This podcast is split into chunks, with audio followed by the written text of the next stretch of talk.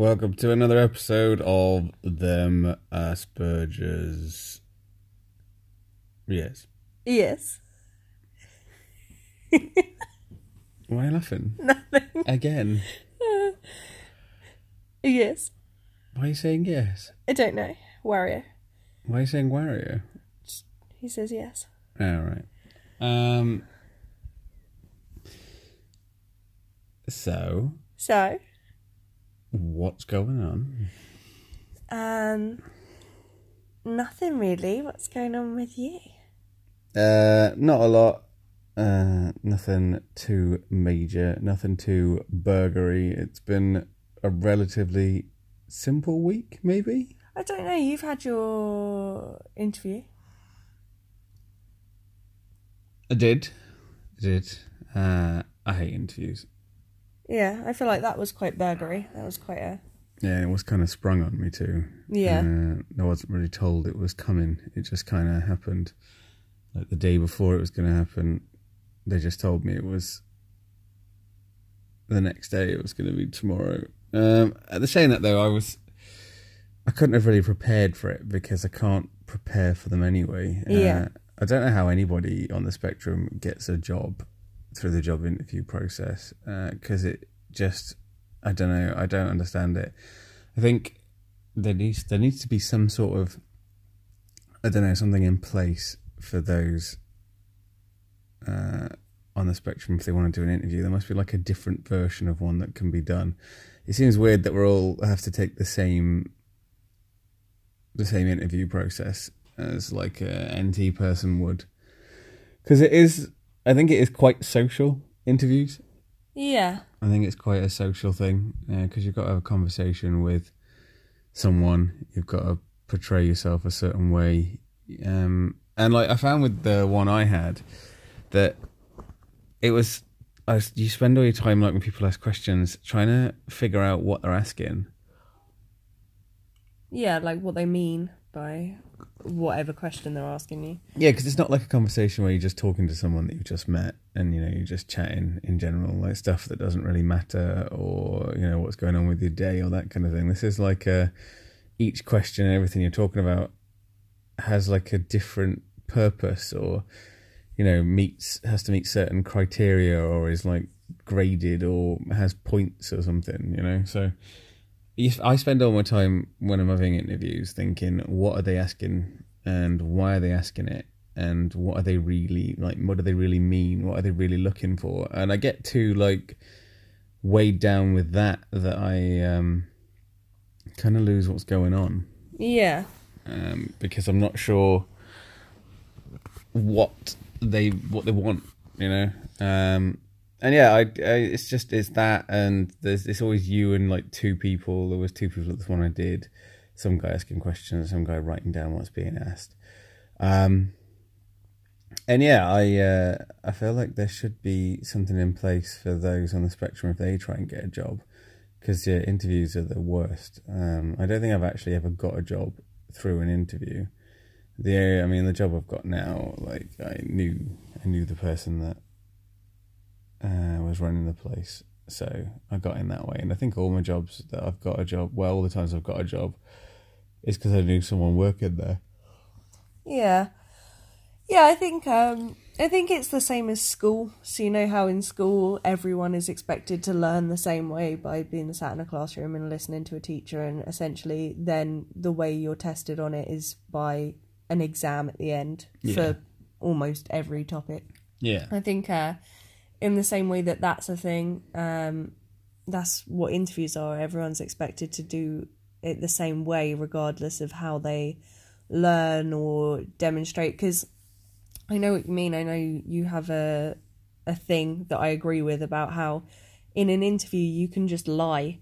So it's not done on merit or past performance or what you've proven you can do. It's more just who can talk the best talk which yeah it does seem odd yeah. Um, so we'll see how that goes. Because especially for the interview I went for, the job I know I can hundred percent do, but uh, I I find it weird that it's graded on the answers I gave. and nothing else. Yeah. Uh, so a social, you know, well, not social, but I suppose, yeah, I suppose like a social interaction with a person will determine whether or not I can do something. But the fact that it's been proven I can do something doesn't matter. It's how I socialize with one person Yeah. that'll affect whether I do it or not. Uh, so yeah, I just I find it difficult um, for I don't know how anybody anybody in the spectrum gets a job uh, unless I guess you've got some sort of degree or qualification that's more important than how you interviewed, or unless you just tell everyone you've got Asperger's before you get in the interview. Um, I think it's also different depending on the type of job. Like the sort of job we're in, which is retail, I guess it is more about being personable and that sort of thing. Where, uh, whereas if you've got a degree and you're going for a job that's um, more academic, I guess just showing that you have the knowledge is probably enough. I don't know. I would just imagine that showing that you've got the skill set and the knowledge there and just enjoy the subject that you're talking about is probably enough. yeah, maybe I don't know. It's um, we'll see. Uh, yeah, but uh, that's it. That's all that's been going on. Yes. this week for me. Uh, I did. We did have another classic yesterday of someone trying to use autism as a way of getting what they want, which I uh, I enjoy. I don't enjoy. No, it's it kind of makes you feel conflicted because yeah, what we had was just someone uh, tell us basically because we couldn't do something for them uh, because we were following store policy and we couldn't. Uh, that we'd cause their child to have a meltdown because they're autistic and it's just not it's not a very nice thing to hear it's difficult because I don't. I, it felt like it wasn't. It didn't need to be said, and it just made like it made me feel uncomfortable. Yeah, yeah. I mean, she did. It was she did just come in and just sort of say, uh, "My child's autistic. Like, he's having a meltdown now." I think she asked me if I was happy about that. Yeah, um, which you know it's just like it's it's just it's the policy like it's it's the rules. Um it's not us. It's not like i knew he was and just thought i fancy causing this kid a meltdown uh, and because i understand asperger's i know how to do it. But she kind of said it in of like i know that he you know i know that you've got rules to stick to but because he's autistic you don't have to stick to these rules uh, and you need to make special like allowances for this. Uh, and yeah it was it was odd. Uh, it's been a while since i've had someone try and use well try especially trying to use their child's autism as a way to bend the rules of what they want. Um, and i'm always never sure when they do it to me whether to tell them i am as well. Uh, I always like when somebody straight away goes, "Well, he's autistic, so like you've you've done this or you've done that, or he won't understand because he's got Asperger's." I do sometimes think, "Do I tell him about me?" Uh, I've not done it yet, although yesterday I think I almost did. you did almost. Yeah, it's Yeah. the first time I've ever seen you almost do it. I was really surprised. I was gonna go, yeah, well, I also am autistic, so I understand, but there's there's nothing I can do at a store level. But yeah, I've never done it before, but I think at this point I've, I've kind of just had enough of people trying to use it with me, assuming that I'm not as well, uh, just as a way to get what they want. Like, I kind of feel like they're hoping that I'm neurotypical and that I have like a level of ignorance towards autism that I don't understand what it is or how it works, and that by mentioning it to me, I'll do what they want. Um, so I just kind of I've kind of got annoyed with it, which is kind of like the topic of today. Um, is well, it's it's kind of like myths about Asperger's or the misconceptions people have about what Asperger's is. Yeah, Um, and I kind of feel like this woman yesterday was hoping that I would have the um, misconception of what it is, and she was just going to throw it out there. I felt like she threw it out there. She used the word meltdown, which not a lot of people not on the spectrum, you know, or have never really come into contact with anyone on autism know what a meltdown is. Uh, and I felt like she just wanted to use it as a way to guilt me into doing what she wanted, when really all I was doing was what my job was what I'm supposed to do. Um, I've never understood when people do it because I just think, well, like I'm just somebody that works in a store, like I'm paid just to do whatever the company says I'm supposed to do. Um, so I don't understand when people throw it my way. Like I know that like because the company is like a big faceless thing that you can't really confront. Uh, so they want to confront I suppose someone they can talk to and like because we're like the people in the shop. It's us it has to come to, but I swear, like because I've worked in retail a long time. I've worked in retail. I don't know. It's been over like ten years now. Well, yeah, probably well over ten years. Um, but it's only recently, so it's only like in the last, I would say, three years, where somebody's mentioned that somebody they know has got autism, and that way I have to make like exceptions. It's only like a recent thing, and it's always moms of children that do it. Um, I've never really had anyone say I'm autistic, so can you do anything about this? It's never happened. I've never had someone that's actually on the spectrum tell me they're on the spectrum to try and get something. It's only ever parents. Uh, and yeah, in this case, it's usually moms. Uh, I don't get many dads of autistic kids because even yesterday, uh, the dad was the first person we spoke to, but he didn't bring it up. It was the mom that came back in Yeah. and brought it up. Um, and I get it, but it does seem to be a thing that moms keep telling me their child's autistic and that they need special treatment. Yeah, and I don't know if we're looking at it. I mean, we we couldn't change store policy. We can't change what we had done, but I don't know if we're looking at it from a different angle because of uh, when we were children, we didn't know, and no one knew about us. So I, I don't know whether it's just because, uh, for example, when I was having a meltdown when I was younger, my parents wouldn't have known it was a meltdown and would have just assumed it was, I guess, a tantrum or an overreaction or something, and would have just sort of left me until I'd calmed down. And I don't know if that has helped me now because it means that now I don't have meltdowns as often over sort of little things because I sort of, as I was growing up, was just taught that that's, you know, like if I, I'll just be left until I calm down. I don't know if that I don't know if it's helped because I kind of feel like it has.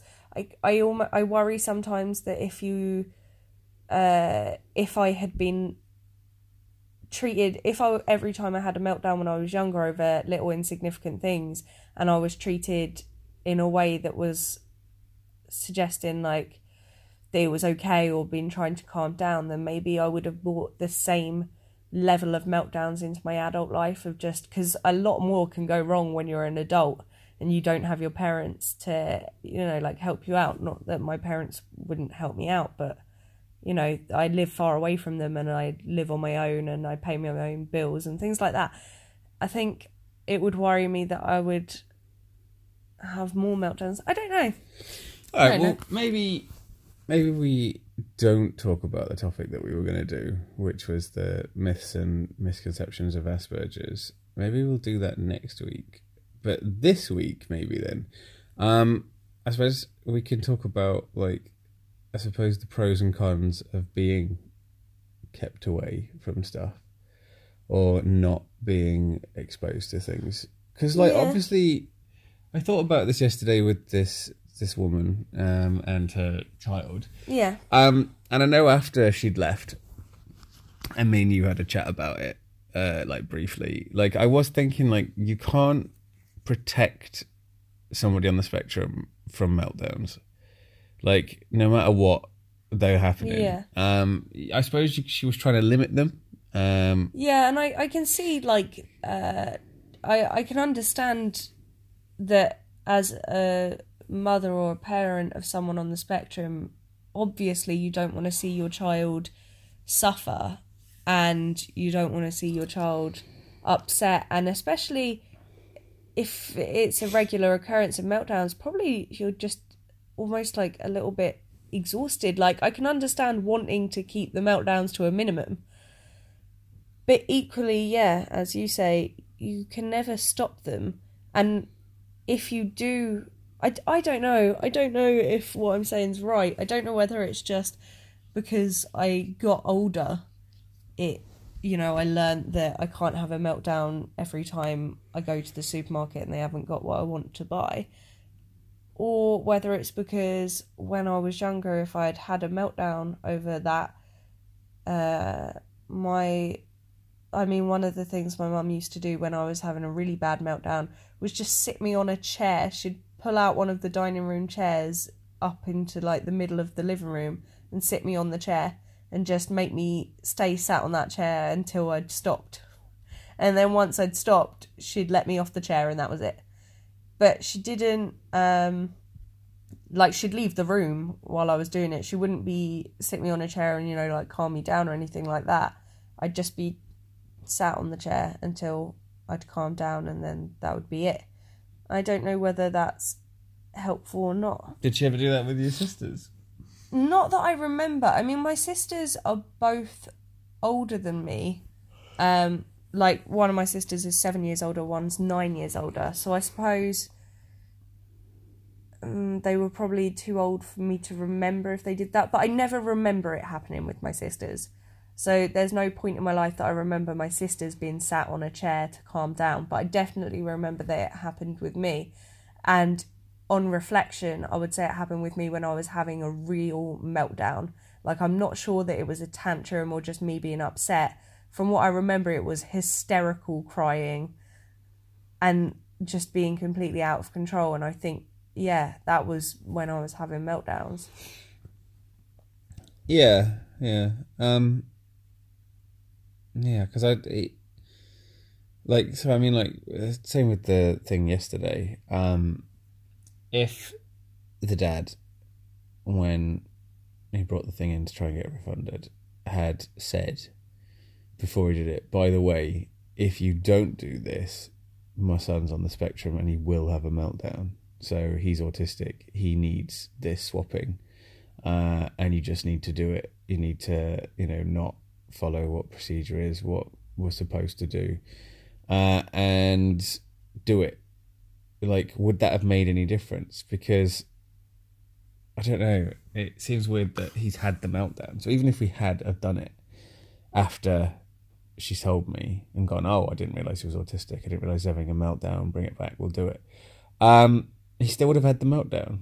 So like it's not like it reverses it. They still happened so i'm not sure i'm not sure what what was achieved by telling us after I feel like it would have been more effective to tell us before if they were really trying to protect their son from having one, you know? Yeah. Um, but yeah, I just, I don't know if, because obviously, if somebody grows up and they're completely shielded from meltdowns all the time, so everything that you, they learn what the triggers are of their child and protect them from all the meltdowns they could possibly have. What happens when they become an adult and they don't have that's what, what yeah that's their parent about thinking.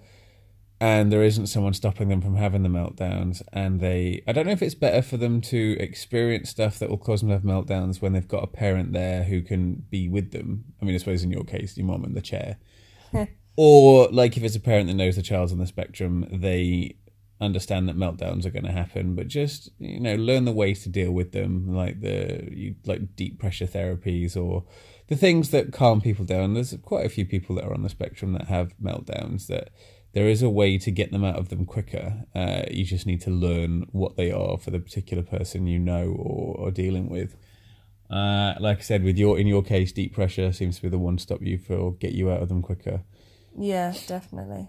So I think learning stuff like that helps, but I'm not sure about trying to protect somebody on the spectrum from meltdowns completely their entire life because yeah eventually there's going to come a point where they stop and they become an adult. So unless they're going to live with their parents forever um and their parent will always have to be with them for everything but or if they do become adult and move out and do stuff they they have to figure out their own things like i mean obviously i live on my own. So do you.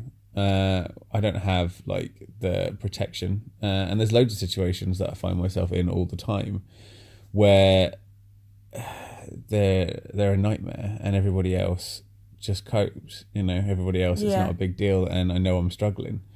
Um, and it's just that self awareness of knowing I'm struggling. But I think that's down to the fact that I grew up not diagnosed. Um, you know, I didn't get diagnosed I was in my mid twenties. Uh, so, you know, I, I went till then just experiencing stuff that would cause me meltdowns that were massively stressful and uh, caused me a lot of anxiety and just learnt my own like mechanisms and ways to deal with them and like that kind of thing so now i don't really need support. I don't really have support. I mean i have a social worker but i don't ever see her. Like i haven't seen her in months.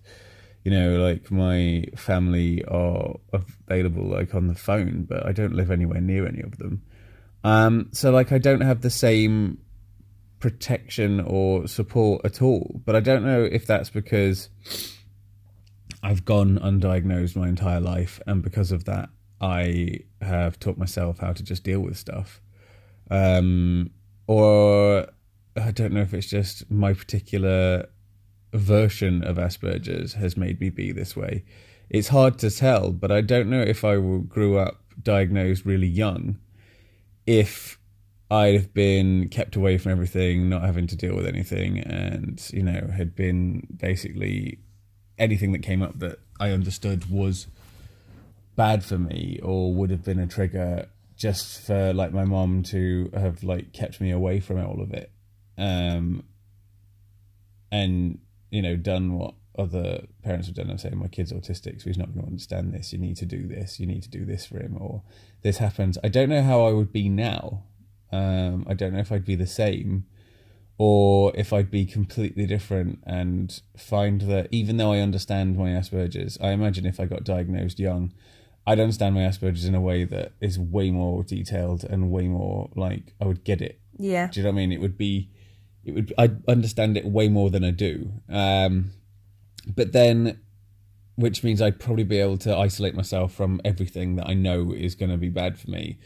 But would that make it better or worse? You know, would it's it's hard to tell. I suppose because Asperger's now is a is a common thing, and I think there's only there's a starting to be a wave of people that are in their late teens, early twenties that were diagnosed as children, uh, that were diagnosed when they were like four. So I guess only be able to tell by how that generation of people on the spectrum ended up, because I feel like everyone in my generation and obviously previous ones are different. You know, we've had to just live normally Yeah. uh, in the NT world without any anybody telling us that we were on the spectrum. So we have just had to, you know, live by NT rules, live an NT life.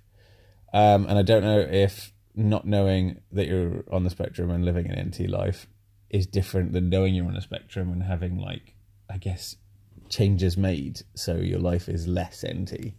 I don't know what the impact of that is. Um, because obviously if i had a meltdown when i was a kid about something like what this woman's child experienced it would just be seen as a tantrum. Yeah. and i would have just been told that's life. Yeah. uh, and these things happen. And uh, there's no need to get this upset about it.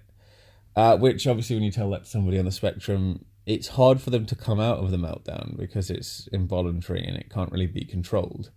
But after you've had the meltdown uh, you do think did i overreact? Yeah, I wonder if um because of being told like when I was younger being told you are overreacting or that was an overreaction. Because I I do remember quite vividly that I would just calm down and then feel fine and feel like oh why was I upset over whatever I was upset over? I do remember that feeling and my mum before I could get off the chair would come and like say to me what's what's going on and we'd be like i'm fine now that was and she'd be like yeah that was a bit a bit much i do um i wonder if that's why now as an adult whenever i have a meltdown i always afterwards feel just a bit stupid Like as soon as I'm done with the meltdown, I always think like, well, that was unnecessary, or why was I acting like that? And it is pretty much instant. As soon as the meltdown stops, I think, oh my god, like how embarrassing. What a big deal I made over nothing. And I don't know whether that level of being a little bit embarrassed and um, ashamed of having meltdowns comes from them not being accepted when I was younger because like I was told that I was overreacting.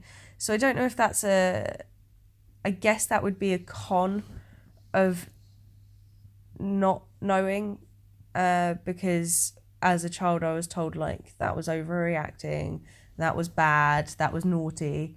And now as an adult I feel the same way. I looked I look at meltdowns in the same way. I always every single time I can't think of one time that I've had a meltdown and thought that was an okay reaction to that situation. Never. Every time I have them, I feel really embarrassed afterwards. I feel like I have to apologize to anyone around me. And yeah. Well, yeah, I mean I don't know if um I don't know if people that were diagnosed when they were young um have meltdowns. And obviously were raised to tell that they're perfectly natural and acceptable behavior for somebody on the spectrum that they don't have that after.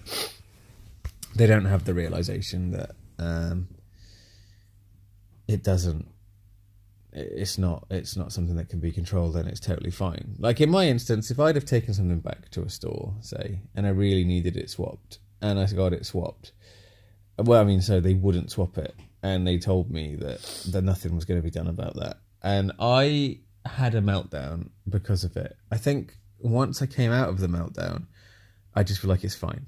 Like you know, it it it suppose it's it's one of those things. Like that is what their rules are, you know, and I agreed to that.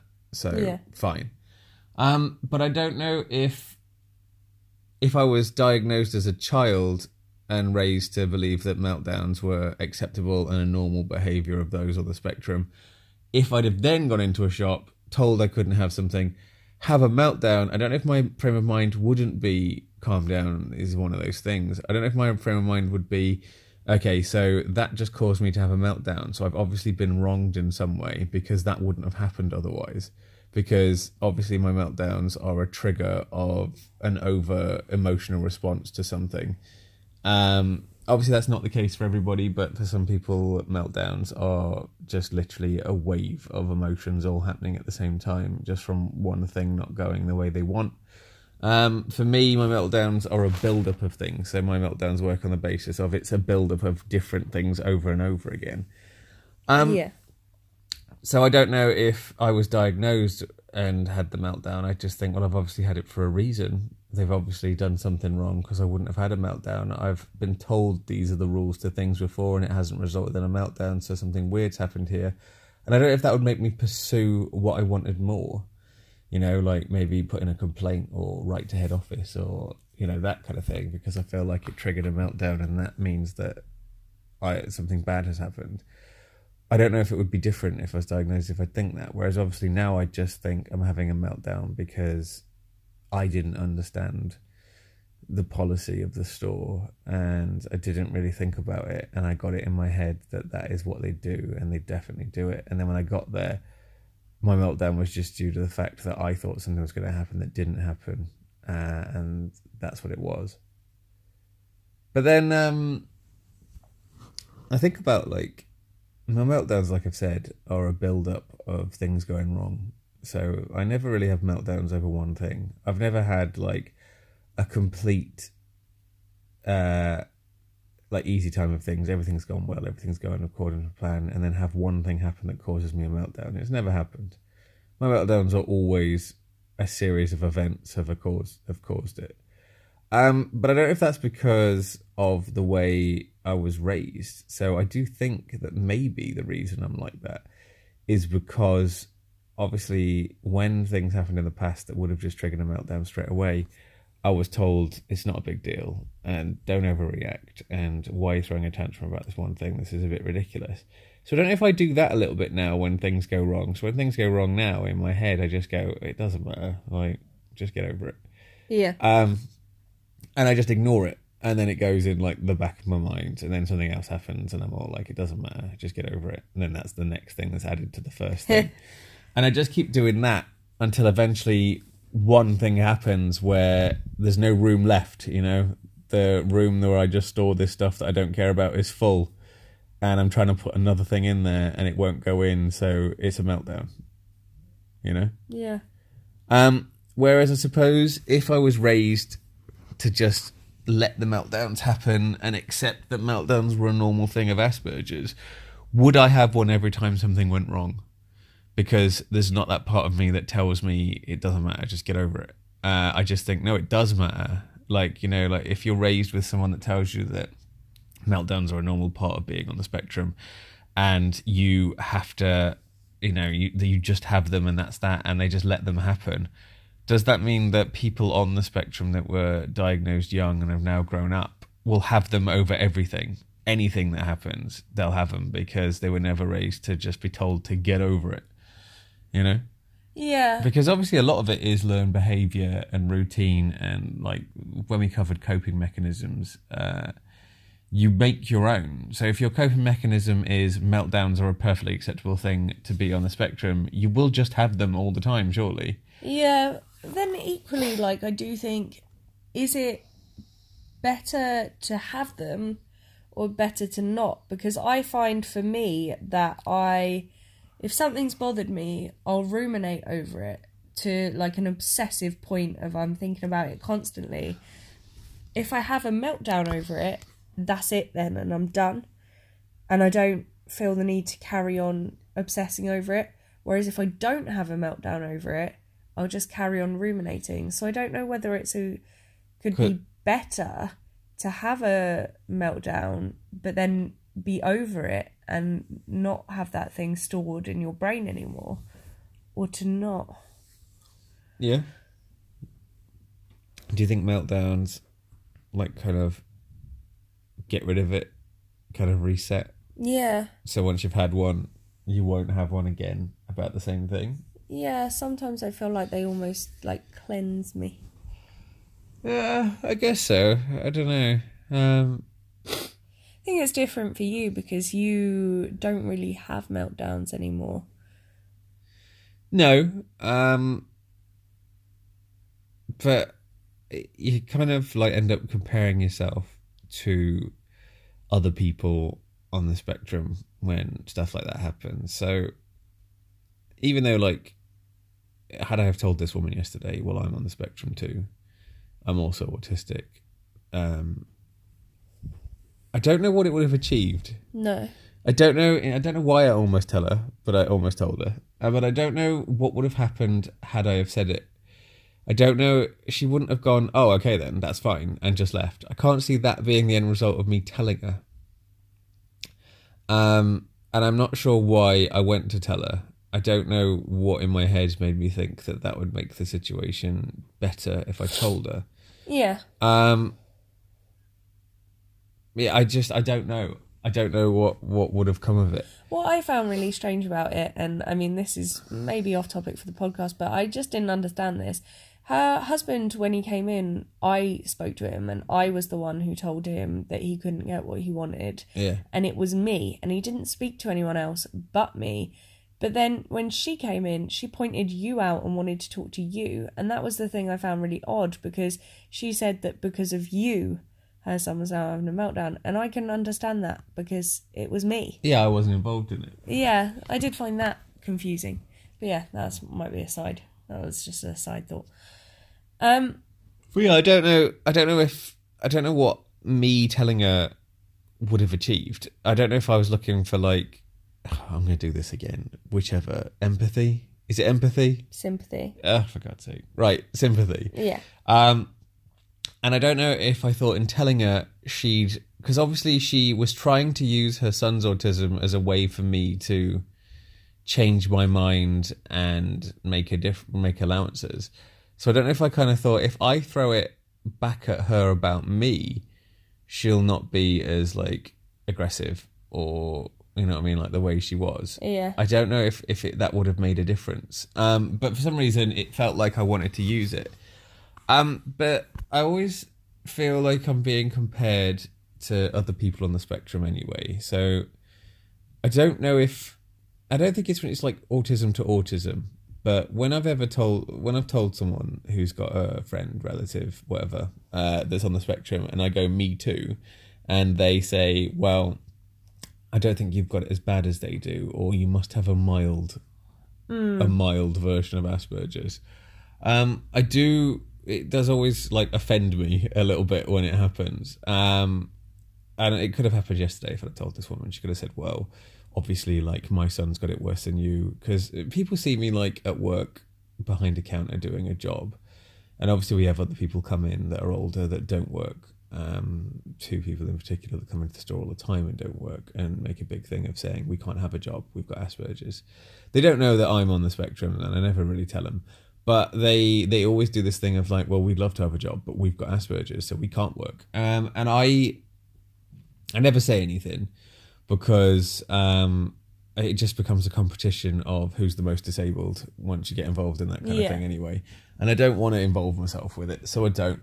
But it does always make me think like, do they have a point? Do I not have it as bad as other people? And like you said, like you have meltdowns quite regularly. I don't. Uh, Yeah. And that's just because I have kind of taught myself how not to have them a little bit.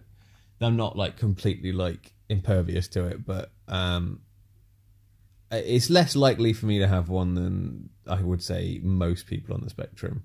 But that's just because I've taught myself loads of techniques to not have them. So I mean, like you said, it's been nearly a year now since I've had one, um, which is the I think the longest period I've ever gone without one. But I've kind of mastered like how to not have one. But it, it still people still like I suppose make that comparison. Um, and like I say, it's very rare that you find somebody on the spectrum who will talk to you. And me and you have never compared which one of us has it worse or anything like that. No. We've never had that conversation.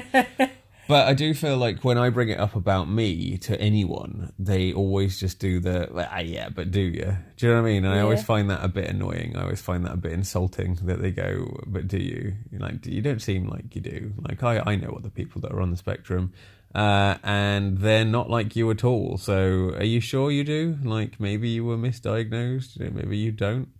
Um, and yeah, I, I don't know why I would have mentioned it to this woman yesterday. I always feel like sometimes when I mention it to parents that I also have Asperger's, I kind of want to do it as the uh, like not in an arrogant like or egotistical way, but I kind of just want to do it like, look at me, I'm the same as your son, and I'm here, and I'm doing a job, and you know I, I'm able to like maintain a normal life.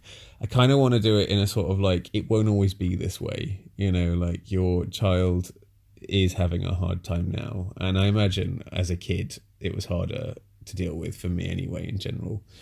Um, I imagine my childhood was the same. I think I used to have like loads of meltdowns and tantrums and that kind of thing, and used to smash stuff and that kind of stuff. So I do sometimes want to tell parents as a sort of like, as a sort of relief to them, almost of like it'll get easier as they get older. Because there's loads of people that I see on social media and Facebook and that kind of thing, who either think I've heard some people claim that they're cured of their Asperger's, um, but or I've had people go the other way of going, I thought I was cured, but then I've realised I'm not. Yeah. And we've had some people message us on our group saying the same thing that they thought that it had just gone away. Yeah. Um, but what you don't realise, I guess, is as you get older, you just learn to live with it a lot better than when you were a child. When you're older, you just invent your own coping mechanisms, techniques, whatever, to deal with it.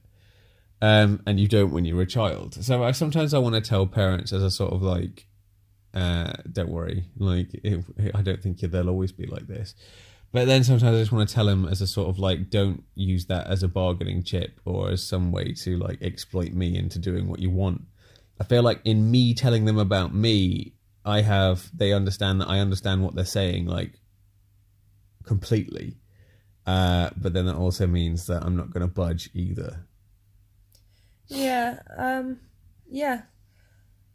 I think the if we're talking about like pros and cons of being diagnosed early, these young, uh, late, whatever. I th- I would say a pro of being diagnosed early, and I don't know if this is the case because obviously we weren't. So I don't have anything to go off. But what I imagine a pro would be is being more comfortable with the fact that you're autistic. Like I, one feel uncomfortable. I mean, partly because I'm not diagnosed, but also because uh, I don't know. Just I I feel I feel slightly uncomfortable with uh, appearing different. Not as much as you, but I still feel it. Like I don't want to appear like, for lack of a better word, like a weirdo or like different. You know, like Yeah. that's something that you don't want to appear as. But also just um,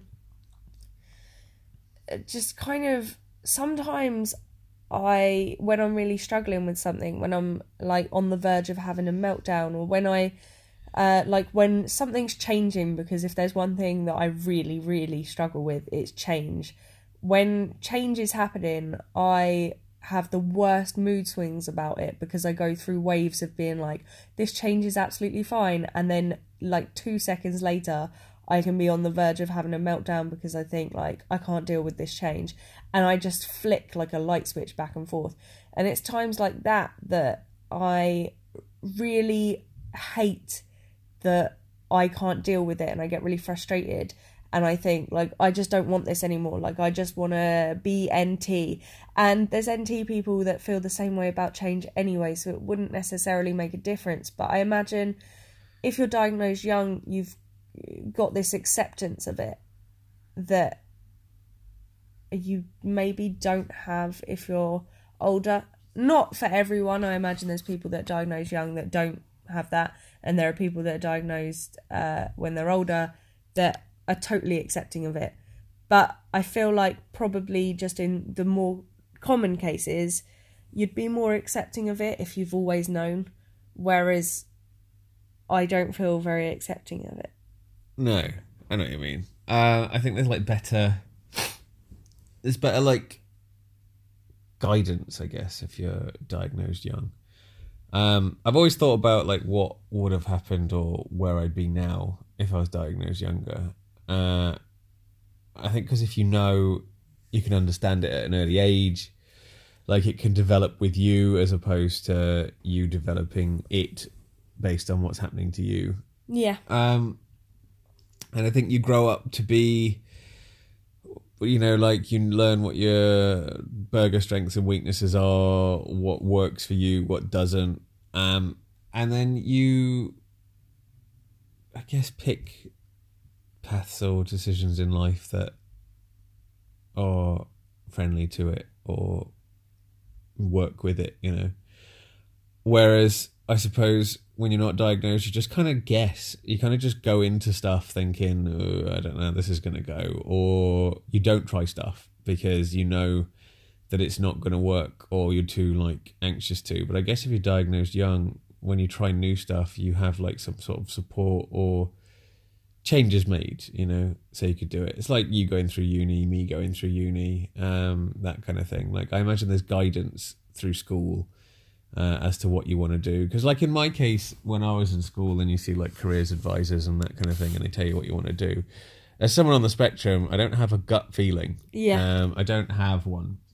It's something I've never had. I am horrible at making decisions because I don't have something in me that tells me which is the right decision, which is the wrong decision. So when I come to any sort of decision making, I literally just guess. I think I'm just Yeah. 50 50.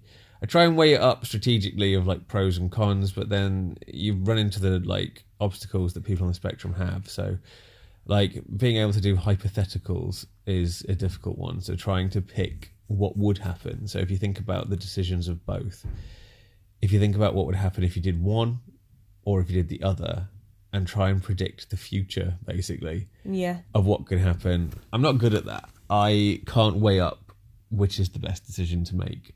I can't decide on what it is. And I don't have a feeling of I'd be good at that or I like this or that kind of thing. So picking a career choice or that kind of thing is difficult because there's nothing in me that says, "Oh, I'd really like to do that," or "I think I'd be good at this." I don't get that. So what I have to do is just randomly try stuff and see what happens. Um, but I don't know and like it was in school, like when you have careers guidance, and every time I sat with a careers advisor and they said, "What do you want to do?" I'd just be like, "I don't know." I'd get it in my head that the careers advisor's job was to tell me Yeah. what I'd be doing, uh, and they don't do that. They just sort of ask you what you want to do, which would always I'd always be like, "I don't know," and it was like, "Well, what are you good at?" I don't know. Uh, what can you see yourself doing? I don't know. Do you want to be like front of house or in the background? I'd be like, "What are examples of that?" And they give like basic examples, and I'd just be like, I don't know. Uh, so it never went anywhere. So like, it, you find it difficult. I kept trying to make other people make my decisions for me, like parents, friends. used to be like, "What do you think I should do?" Or if you were me, what would you pick? Uh, and those that didn't answer would just always go, "I don't know. Uh, I'm not you." Uh, but those that were stupid enough to answer Yeah. I just do what they said. So if they just went, if I was you, I would go to college. I just feel like, good, college. That's where I'm going. Yeah. Um, but I don't know if like if you're diagnosed young, I don't know if there's help with that. I don't know if they work it out for you. Yeah, I also think maybe there's I and again I don't know, and it definitely depends on what country you live in as well and your education system. But I don't know if there'd be more uh, help with education because I know for me, um, I was fine uh, at school school, and I know not everyone is, but I was fine at school up until A level. Uh, because at A level, I don't know what that is elsewhere in the world, but uh, for me at A level, so when I was uh, like 16 to 18, um, I really struggled because at that point the work wasn't like taught to you, it was more self study and learning it yourself, and there was more coursework and things like that. And um, I couldn't do it. Like I struggled so much, and I went from being quite clever and always doing quite well to really not doing that well and being like below average. And I couldn't work it out. Like in my head, I just thought that I'd got dumber, which I kind of felt like, why have I got, why am I doing so badly and really struggling? And I think it was just because it was a way of being taught that I wasn't suited to my learning, which applies to NT people as well, because everyone has a different way of learning, and being expected to all learn in the same way is difficult. But I don't know if if you're diagnosed younger, you do get more help with education, um, which would have been something I'd have been grateful for. I don't, I don't know though. Yeah, uh, I think I think there is. I think you do. Yeah. Um, like my entire like academic life, so you know, I always got below average grades. Like all my grades were rubbish. Um, but I was always told, like in parents' evenings and like that kind of thing, that I was intelligent and that I should be doing really well and I should be in the higher sets of like every course and that kind of thing. And they kept saying like, I do, we don't get why he's not, and we don't get why he's choosing to be disruptive or, you know, to not concentrate in lessons or basically all the stuff that my Asperger's was making me do. Um, but I'd always just get people saying like he could do better but won't do better, and they said they found it frustrating trying to teach me because they said that they knew I could get it, but I just didn't want to get it. Uh, and it was the same thing all the time. I was always told that like just needs to apply himself, could be really good, but won't do. And it was like that all the way through school, and then all the way through college, and then all the way through uni. I was always told that uh, I could easily do better, but they just felt like I was either lazy or just uninterested in it. Um, so I think like if I was diagnosed younger, I probably would have had somebody in lessons with me, um, you know, helping me like Yeah, pay attention yeah, or stay focused. Or if I didn't actually understand something, I didn't want to make out, especially if the whole class understood it. But the way it had been worded was too confusing, and I was trying to work it out and couldn't. They just asked me if I got it, and I'd say yes. And then they'd go, Well, what is it then? And I'd answer it, and it would be wrong. And they'd just sort of go, So you weren't listening? And I'd be like, No, I was. And they was like, Well, you weren't, because everybody else understands. You don't understand yeah, everybody else was listening, you weren't listening. And I'd just be like, no, I was listening. I just, that is the answer. And they'd just be like, well, no, it isn't the answer because you weren't listening. And I just get into these like full on rows with teachers where I know I was listening and I know that what I've said is what I think it is. Uh, and they would just argue with me because they thought that I was smart and so I was just choosing to be difficult. They, you know, like say I wasn't somebody that was like that intelligent or someone that just seemed to not be able to absorb information in any way or form. Yeah. They'd probably accept that I didn't know the answer to something, but they just felt like I, of all people, should know the answer. Yeah. And the fact that I keep giving the wrong ones, they just thought I either just wasn't paying attention all the way through school or I just was choosing to know the right answer but give out the wrong ones just to disrupt the class. Yeah. Um, and I feel like if I was diagnosed, there'd be an explanation for that. Uh, and- and same with uni. And like like I said, my degree, even though I've got, I know I've got a degree, but like it's such a low level degree that I just never use it. I never bring it up. I never tell anyone. I'm a little bit embarrassed by it, so I never really like say to anybody I've got a degree. Uh, and I never would ever tell anybody that it was what grade it was. Uh, and I had like the lowest degree of everybody on my course because everybody, when they got their degrees, were all like comparing them and talking about them. Uh, and I was just like, yeah, yeah, yeah, I got one. I passed it. It's fine. And they're just like, what is it? And I was like, oh, is that the time I'm off? You know. Yeah. Um, but yeah, like once again, I, I don't know if if I'd have been diagnosed. But then if I'd have been diagnosed, I imagine I would be be doing completely. I would have done different like GCSEs. I would have done a different college course, different uni, different everything. Uh, because I'd have had someone going, "Why are you picking this? This isn't for you." Um, so yeah, it would it would be completely different, and maybe like I'd have a job now that wasn't. I mean, obviously, what I do for a living is not what I want to do for a living. Yeah. Um, but I was thinking about it the other day that the reason I picked retail is because of my whole wanting to appear NT and appear normal and like pretend like I'm not on the spectrum. Um, I figure that's why I've picked retail because I'm always in like the public eye. I'm always Yeah. like seen by the general public all the time. Uh, and I think it's just an ability to be out in public and have no one know that I'm on the spectrum, like Yeah. even our own staff. So I feel like that's why what's drew, what's kept me in retail is not because I'm good at the job or like the job. It's just it's exposure time to the rest of the world to appear not autistic. Yeah. Um, which is still something I do. It's still one of my big coping mechanisms is to make NT people NT people believe that I'm what they are. Uh, and that's how I that's how I survive. I guess that's how I get through like the day to day is to not appear autistic at all. Yeah. Um,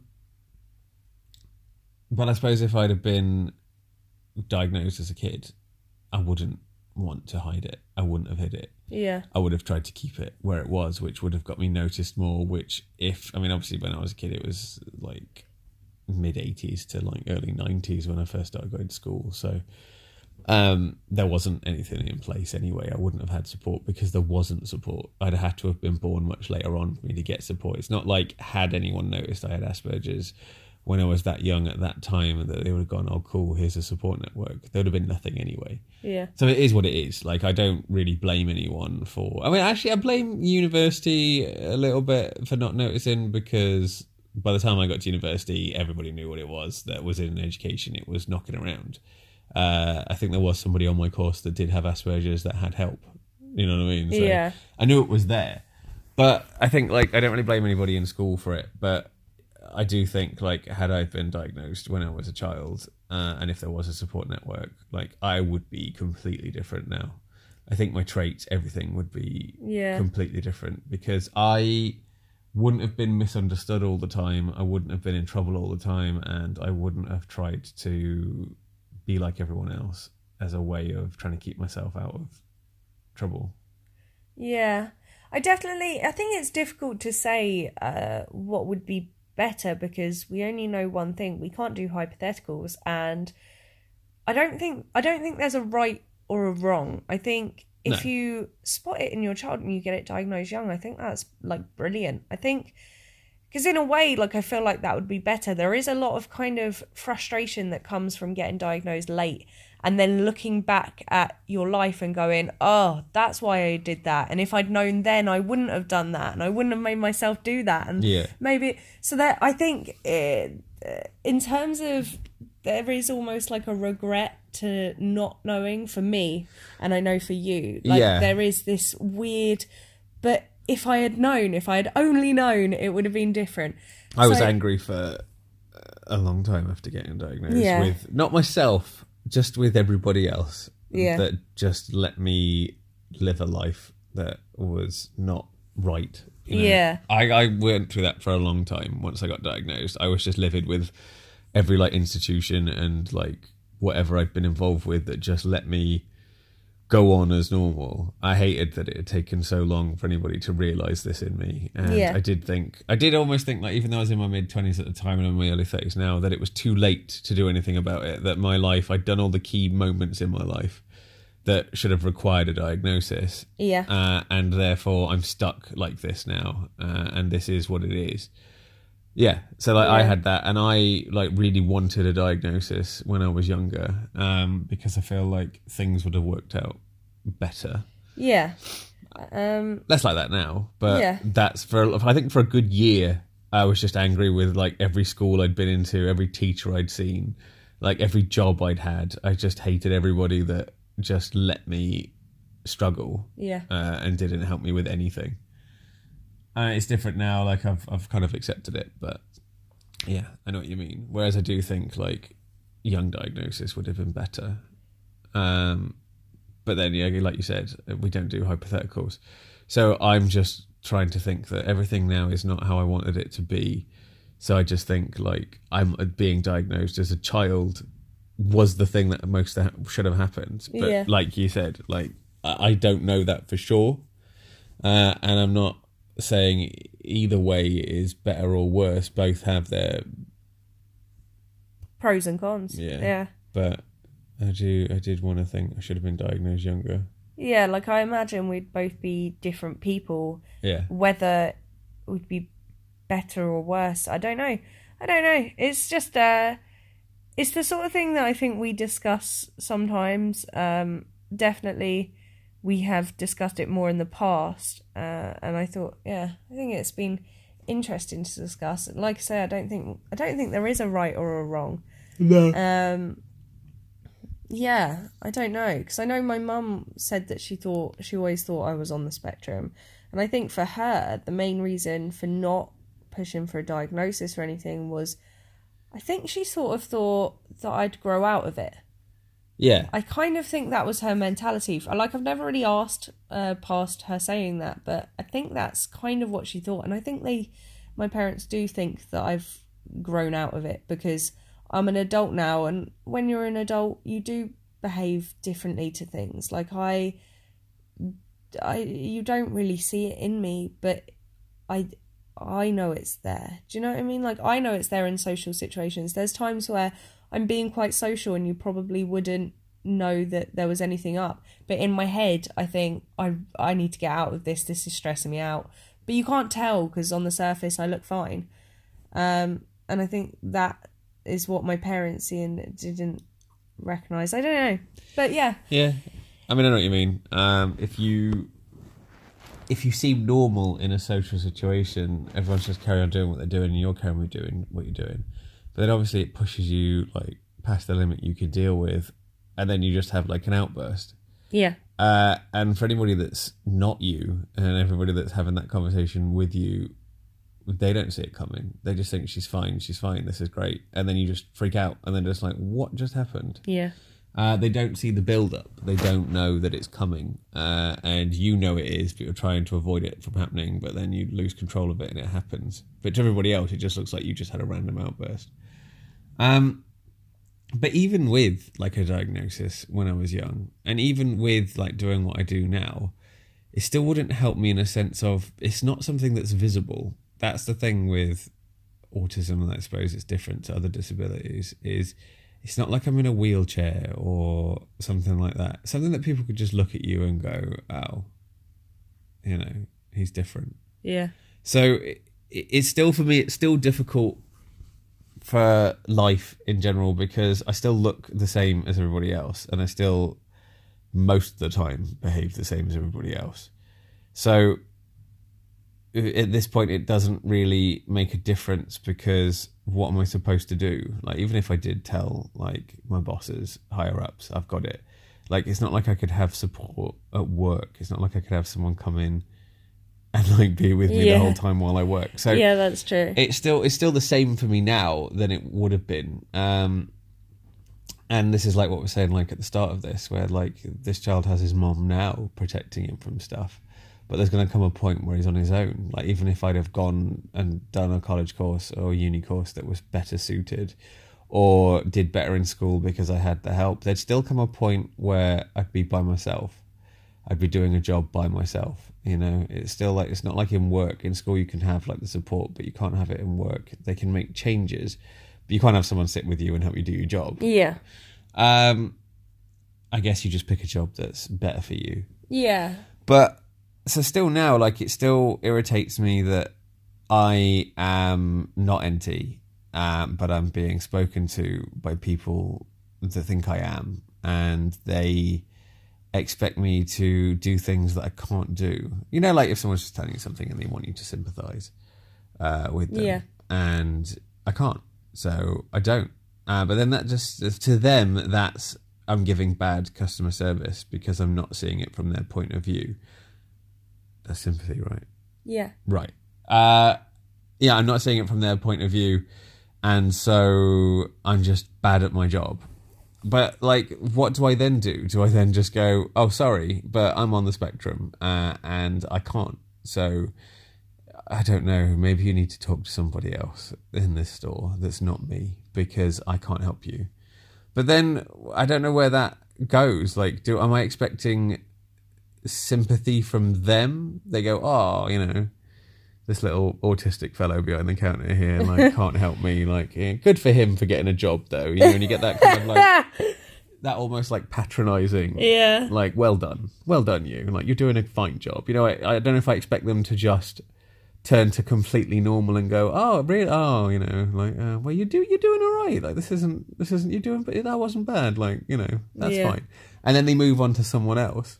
If that's got to happen then should i be there? Yeah, like, do you know what I mean? If I can't do the job without having to bring it up to get myself out of situations I can't deal with, should I be doing this job in the first place? Yeah. Like, it, it makes you ask those sort of questions. But then if I don't do this job, what am I going to do? yeah, Because, like I said, my qualifications, my education, and my general people directing me in life has really been wrong. So I, at this point, have nowhere to go because I don't know what to do. So I just stay in the job I'm in. But if I have to keep using my Asperger's as a way to get me out of stuff, like, then what am I doing? yeah, It does make me think about stuff like that uh, on the regular, really. That I just think, like, do I have to keep throwing it about? And I've never mentioned it to a stranger yet. I've never said to somebody, sorry, but I have Asperger's too. This woman yesterday was the closest I've ever got to doing it. Had she have hung around, she didn't though, she just walked out. I said, Well, I'm actually and then she just went, This isn't the last you've heard of me and left. yeah, But if she'd have just stood there for two more seconds, it would have been the first time I'd have disclosed it to someone I just didn't know. yeah, Uh, and I'm not sure how that would have worked out because we had a lot of new guys on. Uh, obviously, all our Christmas temps are working. And there's a good portion of people that work in our store that don't know that about me still, that Yeah. don't know I'm on the spectrum. And I would have just said it out loud in front of all of them as well. Would that have made them see me differently as their boss, you know? So it it could have been I don't know if it, like you say it's one of those things where like had I been diagnosed young it would have changed everything. Had I have said it yesterday, would that change the way everybody in the store saw me? Everybody we worked with saw me. Would it have changed anything with this woman? But like there was a part of me that wanted was gonna do it. It's Yeah. not like I wanted to or thought about it. Just for some reason in my head I just thought just tell her and I almost told her. But like I don't know what would have happened had I have said it. yeah. I'd be interested to um the people that are in our group, and feel free to join the group if you're not. Uh, but I'd be interested to hear from people that are listening, like um what your experiences with things like this are. Like, do you find that you tell people, or do you find that you don't? And does it help? And like, you, just your thoughts on this whole topic, because like, it's it's kind of a learning curve for us as well. and I I am sort of interested because I've never done it either, and you've never done it telling a stranger. But I'd like to know if um, you find that helpful or relaxing, or how it affects you, or if you also choose to not, and why you think that that is the choice you make. I don't know. Yeah, Yeah, I'd be interested. but that is the end of the episode. Yes. Next week we're gonna do, uh, like you said earlier, we're just gonna talk about sort Yeah. of like common. Somebody asked us on Facebook about uh, things like Rain Man, uh, for those of you that have seen the movie, and like people that are portrayed as autistic in the media, uh, and how that makes you feel, and like what the common view is. So, what the people that don't know much about it but have heard it, what they think it is, and how really it's not that. Um, Yeah. just what the misconceptions are about people on the spectrum. Because obviously, when you tell people you've got Asperger's and they don't really know what it is, they've only gone off like stuff they've seen or famous people in the media that are like usual fictional characters and that kind of thing. They sort of go, oh, like Rain Man. And you just sort of go, no, not like Rain Man. You've not seen Rain Man, have you? No. No. So this is like people that have listened to this. There's there'll be a few people listening to this that have seen it. They know what I mean. Um, and yeah, it's just that when this is kind of ties into this week, I suppose, because if you have a misconception or a you believe like some of the myths about Asperger's, and I tell you I'm on the spectrum and I've got Asperger's, you apply those misconceptions to me and assume that's how I am, uh, and that's the same for everybody. So next week we're just going to talk about some of them. Uh, that aren't true and just how we're viewed by i suppose people that don't really know what it is uh, and how that has an effect is what we're going to do next week but that's it for this week. Uh, Yes. thanks everybody for listening again. Uh, thanks everyone following our pages. Uh, Yeah. our i suppose like our group's getting bigger. Our page gets more subscribers all the time. And our podcast is growing so which is great. Uh, like really appreciate that. And if you could share this with people that you know that you think it might be useful for, or if you just want to share it to people you know that know you and you want them to have a better understanding of Asperger's, is there any particular episodes we've covered that are relevant or um, what's the word I'm looking at? Is resonate the word? Yeah. Uh, with uh, with you and you want to show play it to somebody just to let them know how you really are or to understand you better that's great that's really what we want we're trying to just do this to get awareness and have people have a better understanding of what autism is well asperger's in particular uh so yeah if you think it'll help anyone uh then go for it because like obviously we want to get this out there at the moment Yeah. uh, but yeah, our Facebook page is at them Asperger's. Uh, we have a Twitter site that is being run by my mom at the moment. So if you want to find us on Twitter and follow that, uh, that would be great. And yeah, join our group. Uh, there's a group on our them Asperger's page. Uh, you have to have it approved by me and Scarlett. But like, I'm pretty good at checking that daily now and getting people in there. Yeah. Thank you. Bye.